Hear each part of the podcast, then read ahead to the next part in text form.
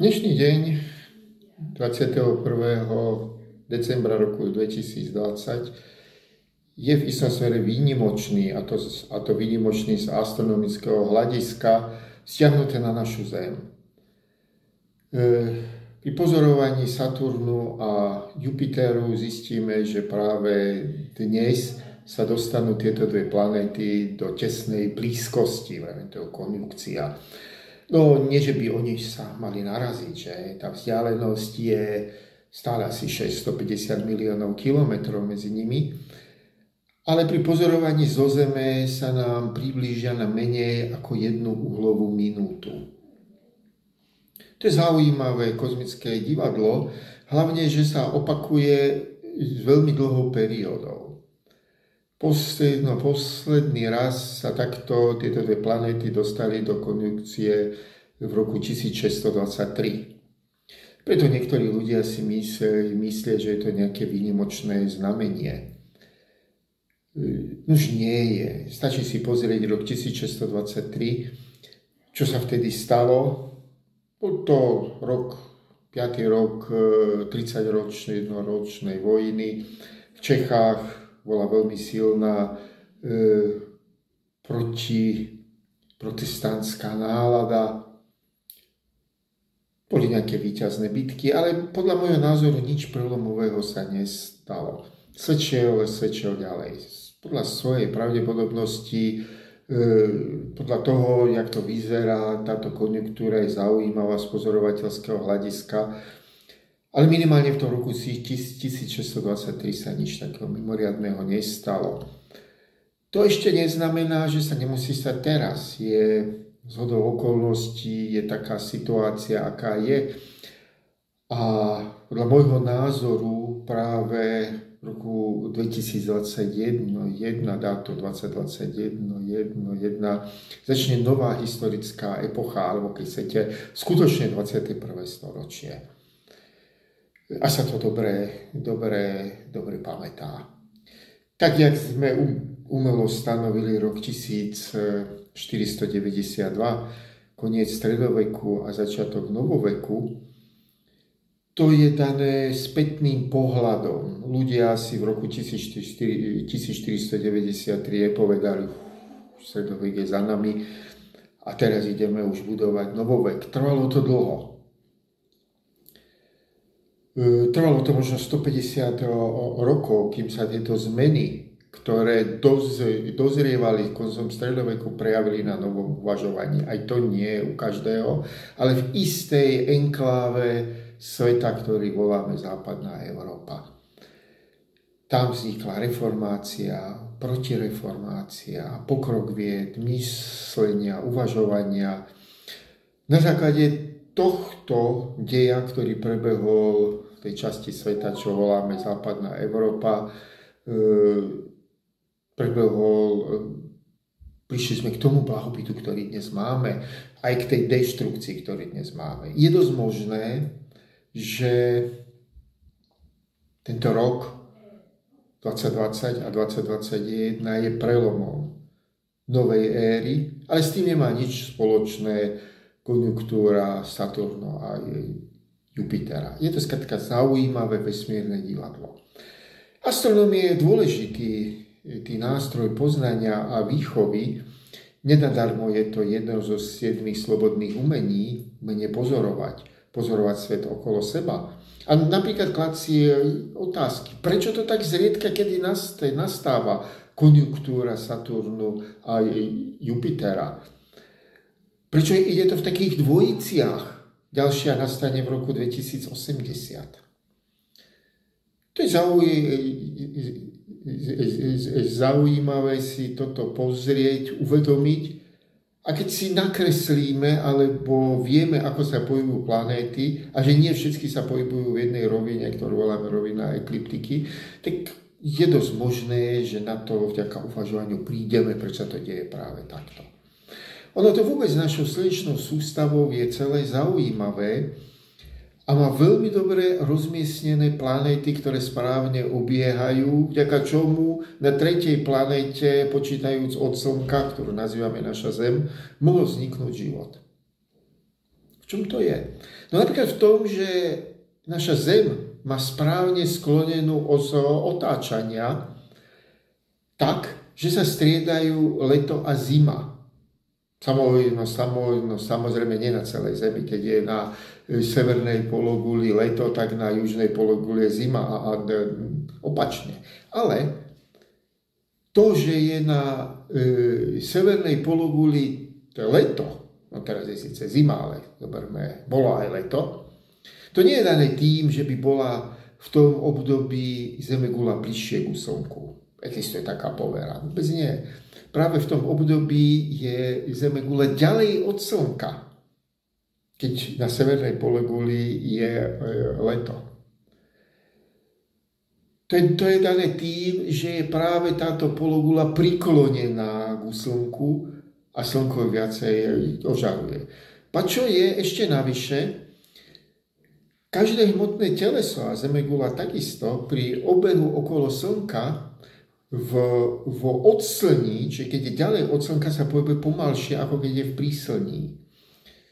To teda znamená, že leto je na našej pologuli dlhšie ako na južnej pologuli. To je výhoda, pretože máme viacej slnečných dní, môže mať lepšiu úrodu. Ten rozdiel je asi 5, no 5, no 5 dní. Ale ku podivu je to, keď sa zoberieme koľko slnečného svetla viacej dostaneme za tých 5 dní, tak je to rozhodujúci, rozhodujúci rozdiel.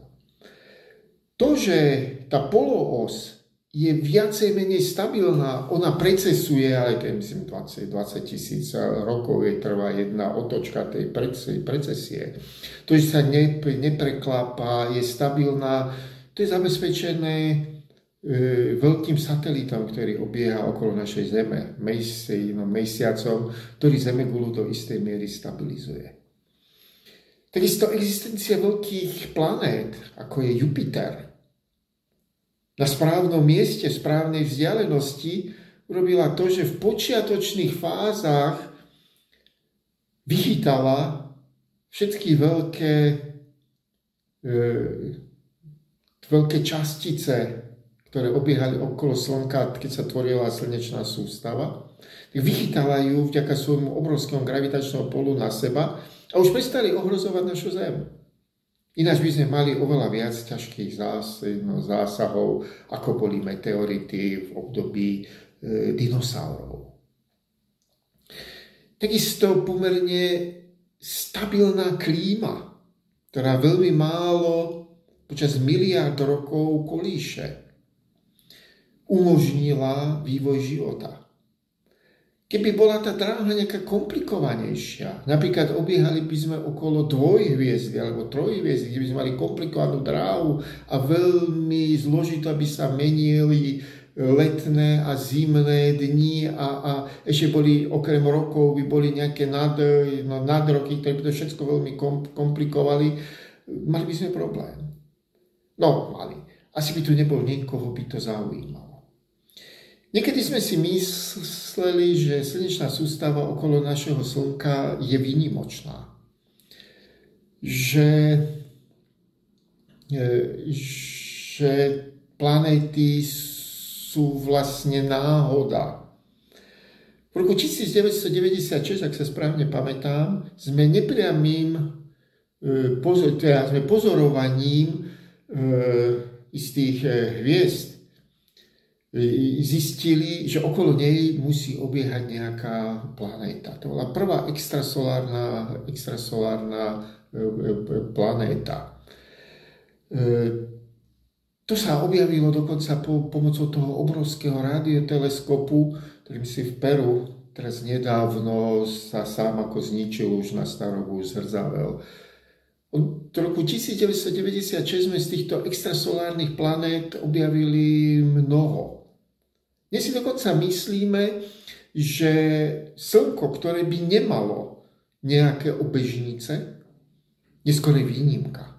Tak sme sa tú dobu zmenili svoj, na svoj názor od roku 1996. Že? Veľakrát sa nám to stalo. Dokonca mnohé z nich podľa našich pozorovaní obiehajú vo správnej vzdialenosti dokonca okolo jedného slnka. Dokonca to slnko je dobrej triedy, aby tam nebolo veľa ultrafialového žiarenia, aby nebolo teplo ani horúco. Dokonca je možné, že je tam aj voda. Napriek tomu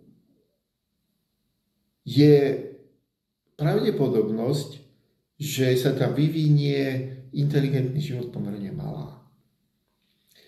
Keby to bolo jednoduché, a ten inteligentný život, taký ako sme my, na čo, na čo sme veľmi hrdí, hej, keď nazývame homo sapiens sapiens, človek uh, uvažujúci a vrchol tvorstva, ktorý za svoju existenciu dokázal zničiť, na čo si siahol. Keby to na takýchto civilizácií bolo veľa, tak by sme boli preplnení všelijakými signálmi rádiovými, gravitačnými, svetelnými, už aké si vymyslíte. Nie, že by sme ich nehľadali, ale nejako ich nevieme nájsť.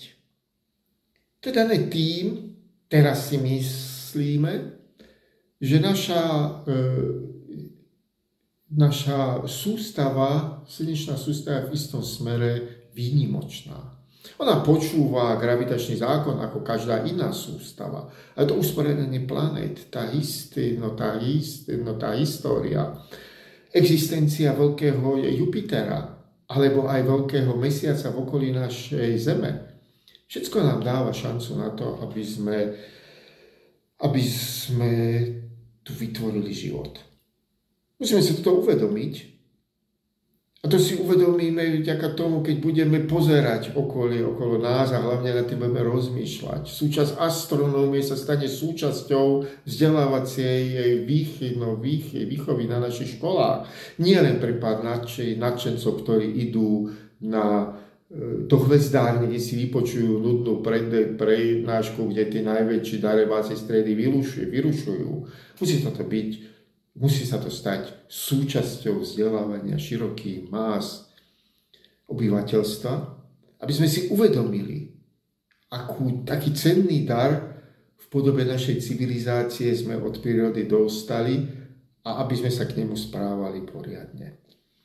Takže až keď, až keď, keď sa náhodou vyjasní, bohužiaľ, bohužiaľ tu dnes v Bádene, kde robím toto video, je zamračené ako už tomto ročnom období býva a pravdepodobne neuvidím nič. Aj tí, ktorí to náhodou ste videli, a aj keď ste to nevideli, spomeňte si na to, jak dokonale je naša slnečná sústava urobená a jak macovsky sa k našej planéte, ktorú nazývame naša Zem, správame.